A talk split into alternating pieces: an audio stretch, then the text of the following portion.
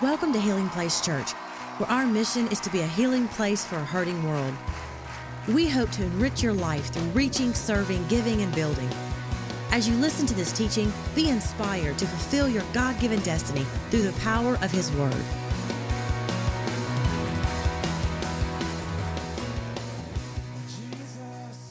You have your Bibles, turn to the book of Psalms. Uh, didn't Pastor David Ray do a fantastic job last Sunday just preaching it down? I'm sorry for all the, the splotches on the wall. We've got to repaint because he's peeling the paint off the walls every time he preaches. And uh, I'm so thankful for a great team and uh, people who understand the power of God's word, and we just simply give it as it is. And so uh, today we're kicking off a series. I, I love this. I could not wait to get to this Sunday um, a series called All the Feels. All the Feels. Now, for some of you, that, that terminology may be a little strange. Uh, for those that are younger, my kids are so excited about this. This is kind of their lingo, it's their terminology. All the feels. We're going to do a series over the next four weeks on feelings and emotions. Somebody say, All the feels. And we are a culture that is very in touch with its feelings, are we not? In fact, we have a way to express our feelings that has just recently developed. It's called emojis. How many of you have a hard time sending a text without including an emoji? Yeah, fellas, I saw some of you raising your hand now. Mm-hmm. I, I must say that I have, and I'm making a commitment by the grace of God. If you get a text from me, it will not contain an emoji. I ain't gonna do it. Now, I may do a little colon with a parenthesis, a little old school smiley face. I had a guy send me a text the other day and it was a little kissy face. I was like, hey, fist bump is just fine, my man. Come on. But we got happy face, we got sad face, you even got that little pile of smelly stuff if you're not feeling good. You know, you get new emojis all the time, like, oh, great. You know, emojis are a way of expressing our feelings. Um, you know, food is another way that helps us. Come on.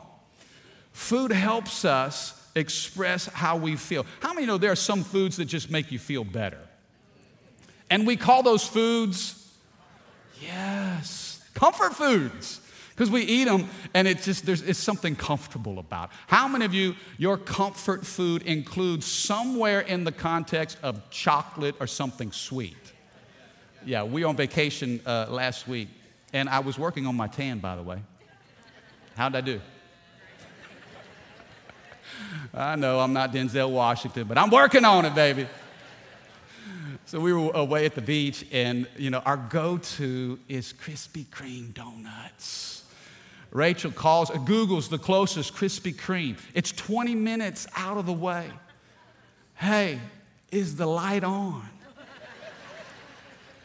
In 20 minutes, we showed up, that light was working, and how many know we felt very comfortable?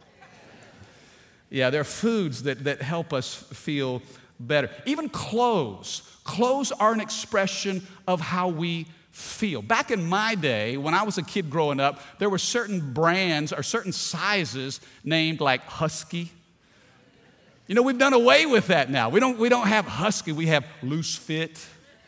You know, our, our comfort fit. These are comfort fit jeans right here.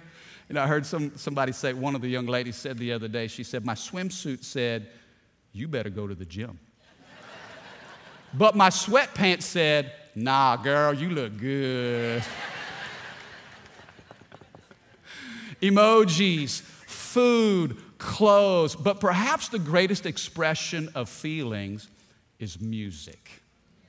Music gives our soul a voice. And I think there's probably a song for every feeling, every mood, every emotion under the sun.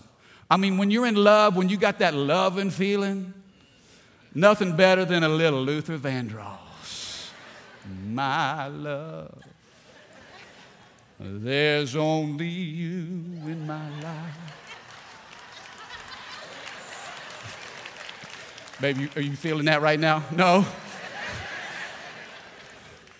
or if you're feeling hopeful, you might break out into a little, a whole new world oh man, I'm gonna make that choir one day. They're gonna let me in it. Or maybe you're feeling pumped up, you're going to the gym, nothing like a little eye of the tiger.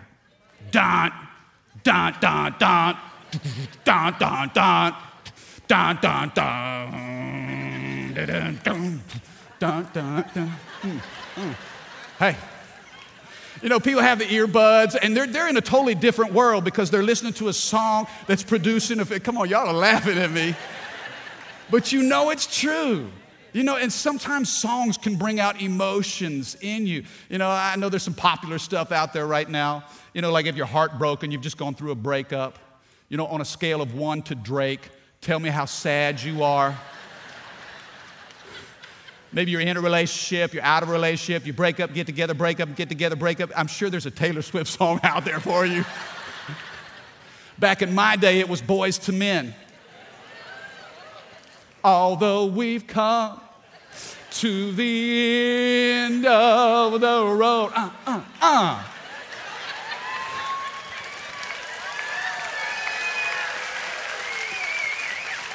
Y'all feeling me over here. I like it. Oh, yeah. If you're feeling confident, you know, there's some new stuff out. You know, when the sharpest words want to cut me down, gonna send the flood, gonna drown them out. I am brave, I am bruised. This is who I'm meant to be. This is me. Uh, uh, uh, uh. You're happy. There's a Pharrell song out there. Clap along if you that happen. Hey, hey, hey. if you're angry about any song from the 90s, will do. You're mad at your dad, mad at government, you're mad at the system. You know, there's songs about life if you just feel blessed. God bless the broken road. There's a song for every feeling. And I guess that's what I love perhaps most about the book of Psalms because the Psalms are literally songs. It's poetry, it's music, and it gives our soul a voice. Psalms is the universal language of the human soul. And so we're going to look at some emotions and feelings, and we're going to scroll through the book of Psalms to help us understand how to navigate our feelings, all the feels. Now, I guess probably a baseline before we jump into the text today, and I think this is going to guide us over the next four weeks. Something very important that we need to understand about feelings. God designed feelings to be gauges and not guides. They are gauges, but they're not guides. They report to you, but they don't rule over you. Can I have a better amen? Our feelings will help to locate where we are. There's some valuable information when we discover how, and some of you are feeling different ways today. I know in a room this size, and those that are watching at Denham, there are probably hundreds, maybe thousands of different feelings and emotions represented here today. And those emotions will serve as a gauge and will let you know where you are. But they're not a guide that determines how you should act. And if you have your Bibles, turn to Psalm chapter 30. Today I want to talk to you, and I think it's an important topic. I want to talk to you about the topic of sadness versus joy. Sadness versus joy. In Psalm chapter 30, now let me give you, as you're turning there, this is a powerful chapter. And listen, I'm going to talk as fast as I can because at the end, I'm going to say everything I need to say up front, but the last five minutes of this message is going to be gold. I'm telling you, I want to get to the end. In fact, I almost want to just go straight to the end. But I got to give you a little context, okay? Psalm chapter 30 is a powerful psalm, but let me give you the story behind this chapter. This song or this poem that was written by David came out of a very painful experience in his life.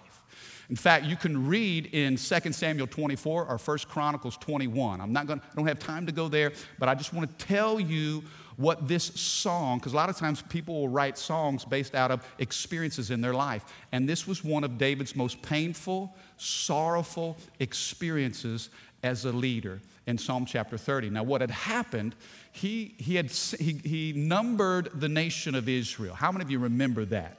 He, he, he counted all the fighting warriors in Israel and Judah, and he did it out of selfish ambition. He did it out of his own pride. I want to see how strong my army is and how much I have accumulated. And so he, he numbered the people, and the Bible says his conscience began to bother him. And so God was very upset with this selfish, arrogant act. And so God begins to bring punishment. And he literally says, David, pick your punishment. I'm gonna give you three choices. How many of you, when you got in trouble as a kid, your parents gave you options on how you were gonna be punished? How many of you had to go in the backyard and pick out your own switch? oh, yeah, pick your poison, so to speak. God says, David, you're to pick your punishment. What you did was wrong. And, and now you're to have to suffer the consequences. So I'm to give you three things. Number one, you can either have famine in the land for three years, three years of famine. He said you can have three years of fleeing from your, uh, three months of fleeing from your enemies, or three days of plague. Three years of famine, three months of running from his enemies, or three days of plague. How many of you guess which one he chose? Three days. He said, Lord, three days of plague. So in three days' time, 70,000 people died. One man's sin, 70,000 people die. The Bible says that the angel of the Lord was standing at a place called the threshing floor of Araunah the Jebusite and he had his sword extended, headed toward Jerusalem with the intent of destroying the city. And David sees the angel of the Lord, and he knows that he has to do something. He felt such guilt and such remorse. No, no, no, don't, don't take the life of, of, of all of the citizens of Israel. He said, It was my fault, it was my responsibility. So he makes an arrangement to purchase this piece of property and he, purchase, he buys it and he builds an altar and he offers a sacrifice to God. And the Bible says the plague stops. It's in this experience that David writes this psalm. Now, read with me in Psalm chapter 30, starting with verse 1. From sadness to joy, look at what he says I will exalt you, Lord, for you rescued me. You refused to let my enemies triumph over me. Oh Lord my God, I cried to you for help, and you've restored my health. You brought me up from the grave, oh Lord. You kept me from falling into the pit of death. Now it's interesting to me that out of David's most sorrowful, his saddest experience as a leader, one of the most b- broken places in his life, he starts out by saying, I will exalt the Lord. How is that possible? that in the midst of sadness, you can say, I will exalt the Lord. The first thing I want you to see is this number one, if you're in a place of sadness, remember what the Lord has done. Remember what God has done for you. How was he able to say, I will exalt? Because, uh, watch this, he's remembering the faithfulness of God. Five things. You have rescued me. You've refused to let my enemies triumph over me. You've restored my health. You brought me up from the grave. You've kept me from falling into the pit of death. You see, it's easy to be swallowed up by sadness, and all we can see is the sorrow of today, and we forget the faithfulness of God in our yesterdays. I, I think there's some of you that are in a moment, you're in a season right now, and things are dark.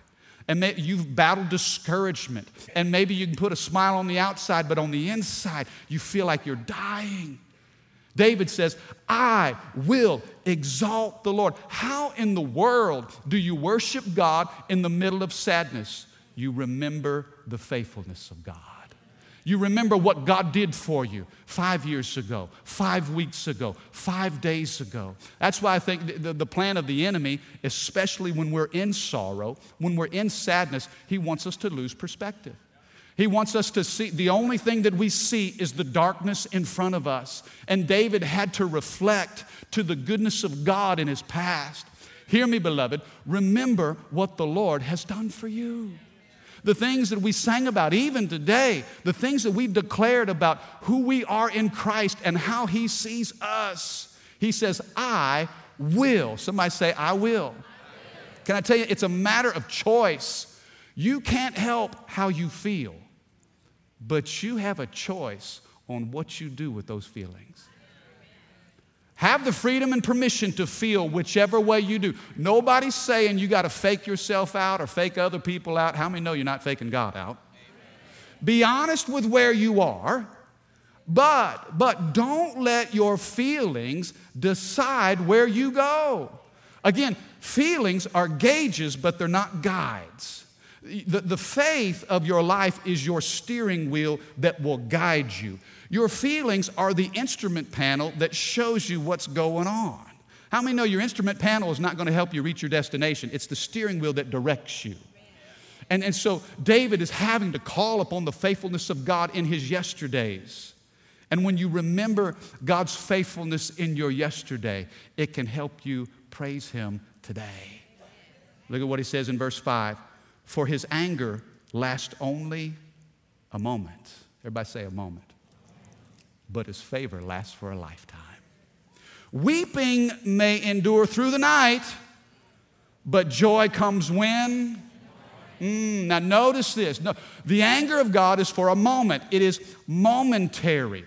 Weeping lasts only through the night, but guess what? That sun's coming up. And that sun that begins to dawn marks the beginning of a new day. What does that verse tell us about sadness? The second thing I want you to see is this number two sadness is a season. It's only a season. The anger of God was confined to a moment. But the favor of God lasts a lifetime. Now, now, let me say this. Let me be quick to say sadness is a legitimate feeling. And it's important to me, as your pastor, that you know we make room, we create margin in the Christian experience for sadness. You can't be a healing place for a hurting world and not acknowledge that you'll go through seasons of sadness.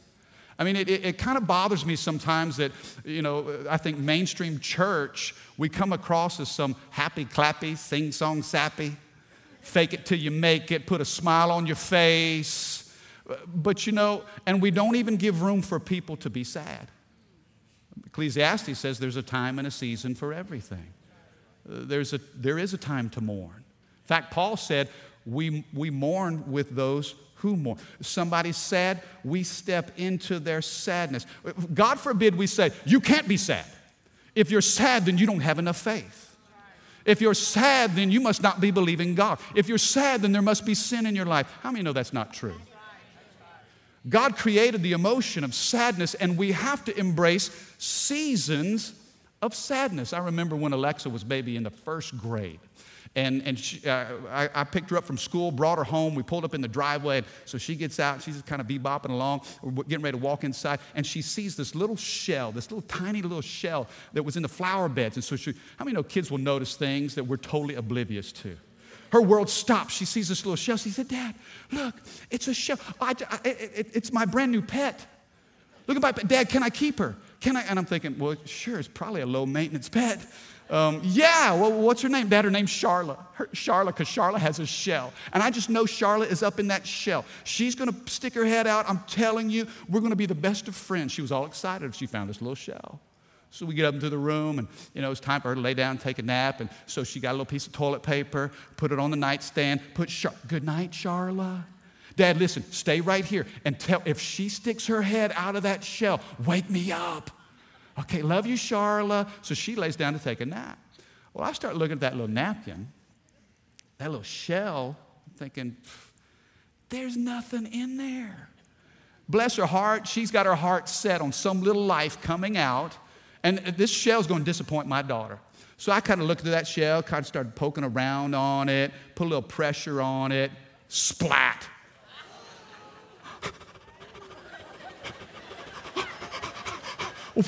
I had Charlotte guts all over my hand. I'm like, oh, I, I just murdered her. I murdered Charlotte. What am I going to do? I had to hide the evidence. What are we going to do? This little girl, she's going to be mad at me. Uh, Alexa wakes up says, Dad, did Charlotte stick her head out of the shell? did she? Oh! She came out of that shell. Woo! Dad, where's Charlotte? I had to break it down and just say, baby, look, I put a little, pr- Charlotte's not with us anymore. What? She was horrified. Daddy, you killed Charlotte! Mom. And I'm like, baby, well, look, do, do you want to have a funeral? She's like, yes, what's a funeral? I said, well, we get a chance to say goodbye, say a prayer, sing a song, and then, you know, get a chance to, you know, just give Charlotte to Jesus. Okay. So we went downstairs, got on the piano. I said, what song do you want to sing? Twinkle, twinkle. I said a prayer. She said a few beautiful words. The processional led us to the bathroom, and we flushed Charlotte into heaven. Say, Mike, why you share that story? Because I wanted Alexa to know that sometimes life, it's filled with great moments, but then sometimes there are sad moments too. And some of you are here today and you're in a sad season. Things have happened in your marriage. Things have happened with your children.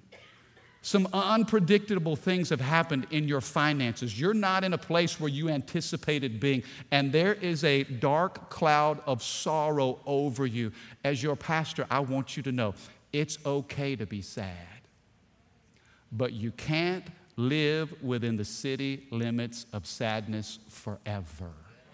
Sadness is a season. Come on, can I have a better amen?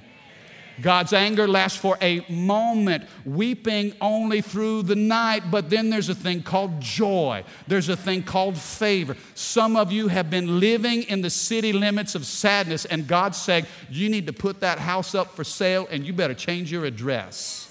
It's time to put that place on the market because you've dwelt in sadness long enough. And if you're not careful, your identity will be attached to your sorrow instead of your God.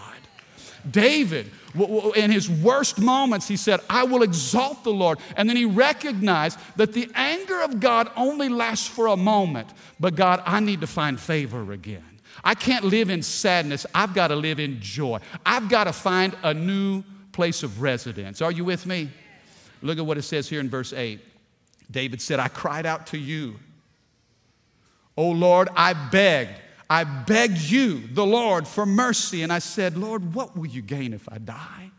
If I sink into the grave, can my dust praise you? Can it tell of your faithfulness? Hear me, Lord. Have mercy on me. Help me, O Lord. How many of you prayed that prayer a few times in your life? God, hear me. Lord, help me. God, I cry out to you for mercy. The third thing I want you to see is this if you're in a season of sadness, if you're overcome by sorrow, number three, run to God. Run to the Lord. Where does David take his pain? He takes his pain to a place that only God can heal, and that's the presence of God Himself. If you're in a season of sorrow, don't run to other people, don't run to other things, run to God. Bring your pain to the one who can heal you of it. You see, the problem is we live in a culture, and pain is for real, sadness is for real. People don't know what to do with it. So they run to pills, they run to a bottle, they run to a website that has things on it. They jeopardize their marriage. They ruin their relationships, all because there are certain coping mechanisms. I don't know what to do with my pain. I don't know what to do with my sorrow. Or sometimes they blame God for their pain. Please don't blame the only one who can heal you of your pain. I can tell you this if, if most of our hurt comes through relationships, then a lot of our healing is going to come through relationships too. And God, the source of our healing, will use environments like this to remind you, I'm with you. I'm for you. Now, maybe what happened to you wasn't your fault. Please hear me. There, there's two things here I want you to see. Maybe what happened to you wasn't your fault, yet you're left holding the bag of, of, of bitterness. You're going to have to choose to forgive. You have to forgive some people because your lack of forgiveness doesn't punish them, it only hurts you. Maybe, maybe what you did is exactly your fault. Maybe your sadness is because of your bad choices. You say, Well, I don't deserve to be forgiven. I don't deserve to be healed. I'm telling you this you're going to have to make your peace with God, you're going to have to own it, and you're going to have to move on. You either forgive someone and move on, you either take responsibility for it and move on, but either way, you've got to move on. You see, listen, it doesn't matter how you got there. I don't know how you got to where you are, but it's about figuring the way out. And Jesus said, I am the way. If you'll bring it to me, I, can do something about it. I can heal you everywhere you hurt. I can heal you physically, emotionally, spiritually, eh, mentally. I can touch every part of the pain of your experience, and I can bring you great joy.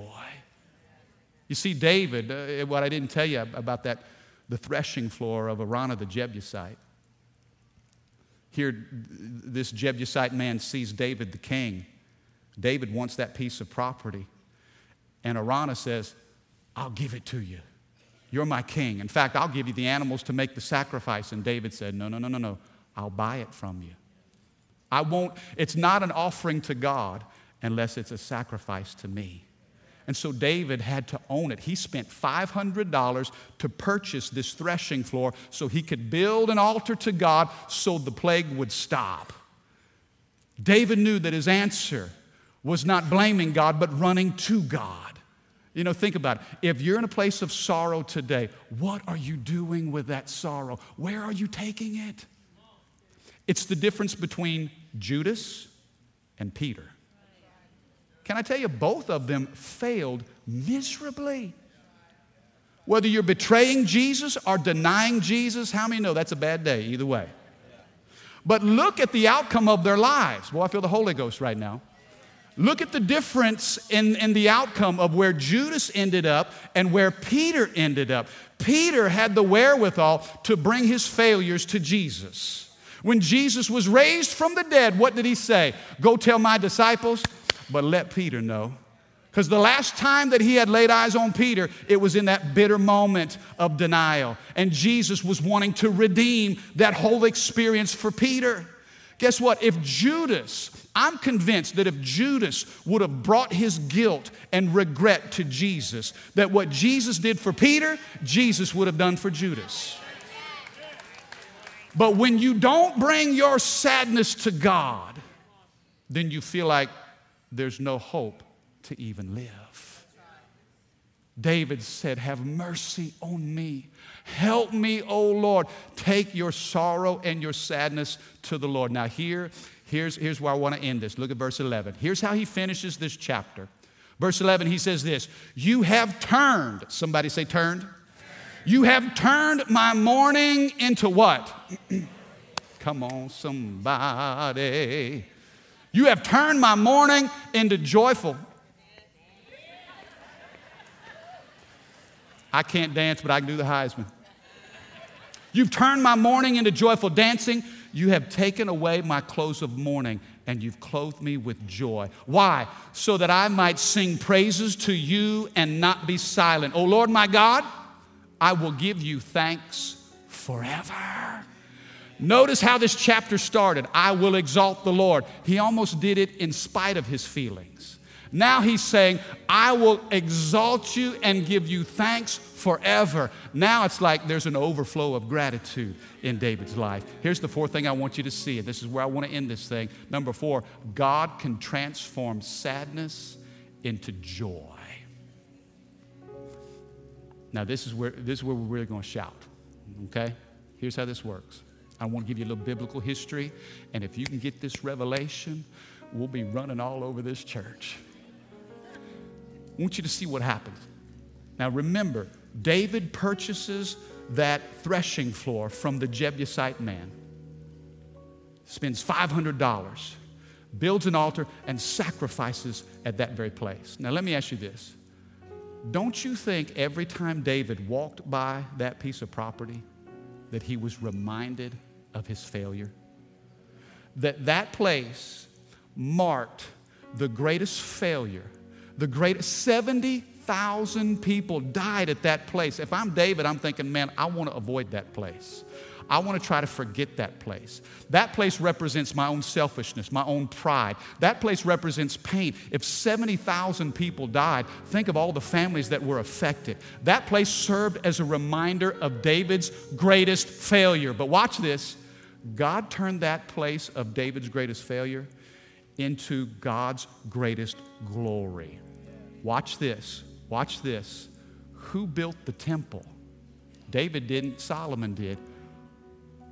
Where did he build the temple? Second Chronicles 3. So Solomon began to build the temple of the Lord in Jerusalem on Mount Moriah, where the Lord had appeared to David his father. The temple was built on the threshing floor of Araunah the Jebusite, the very site that David had selected. Now, watch this. This is beautiful.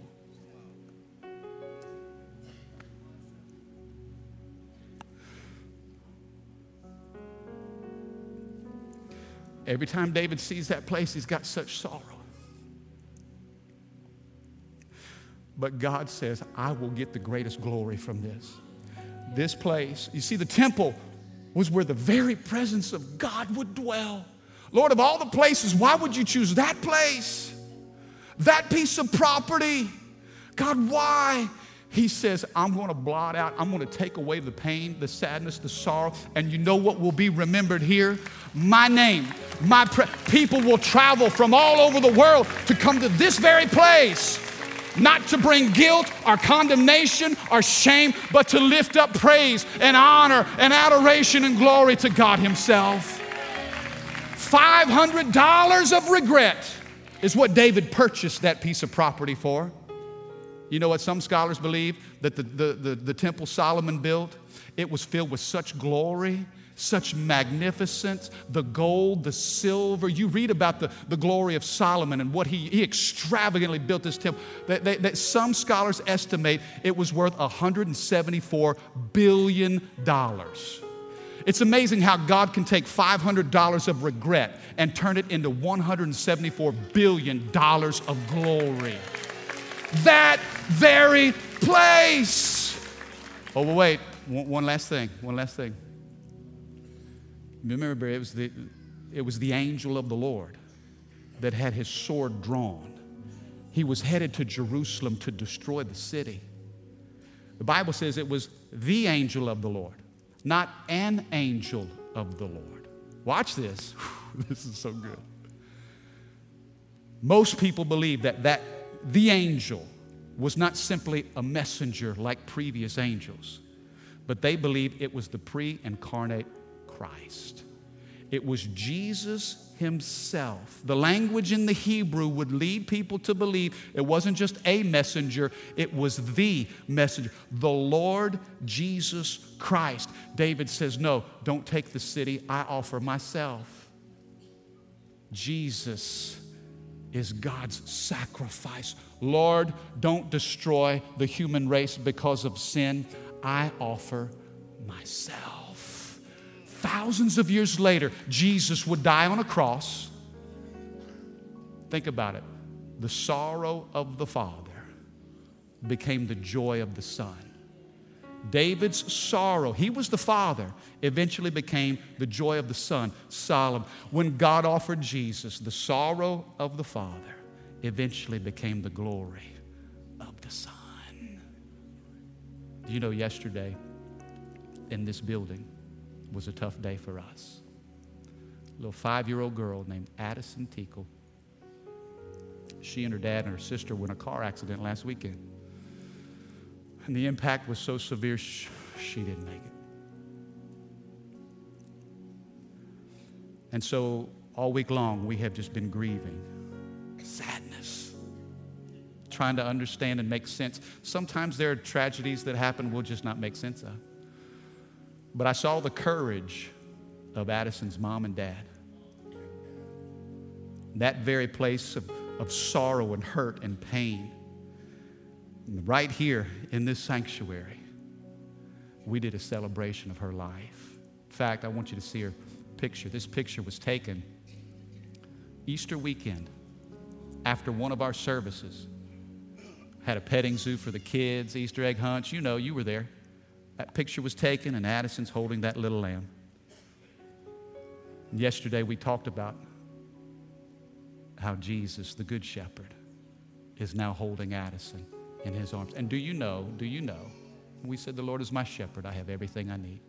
Do you know, because her dad was a, uh, he is, he works for law enforcement.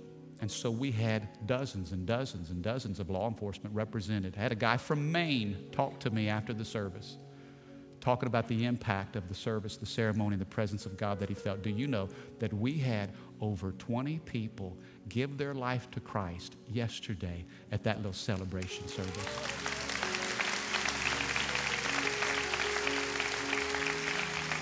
God can turn sadness into joy.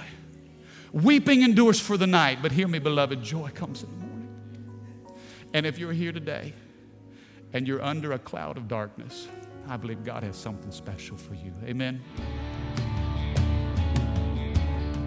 Thank you for listening. For more information about Healing Place Church, go to healingplacechurch.org or give us a call at 225 753 2273.